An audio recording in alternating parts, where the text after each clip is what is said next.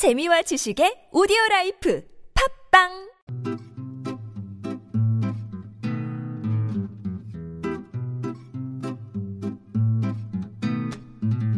TBS 아나운서 팀과 한국어 천재가 함께하는 쉬운 말 바꾸기 운동.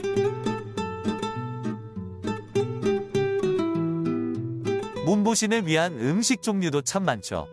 메뉴를 정하기 힘들 때 우리는 다양한 음식을 선택할 수 있는 푸드코트에 가기도 하는데요. 푸드코트는 여러 종류의 식당이 모여 있는 곳이기 때문에 쉬운 우리말인 식당가라고 할 수 있습니다. 요즘 식당가에 가면 메뉴판이 QR코드로 되어 있는 곳들이 많습니다. 사실 이 메뉴판이라는 말도 옳은 표현은 아니죠. 영어와 우리말이 섞여 굳어진 잘못된 표현인데요.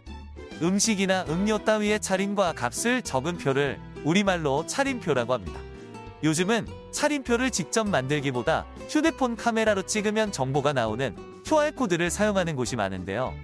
QR코드 역시 쉽고 예쁜 우리말인 정보문이라고 바꿔 쓸 수 있습니다. 올해는 더위가 일찍 찾아와 무더운 한여름 더위가 벌써 기승을 부리고 있는데요.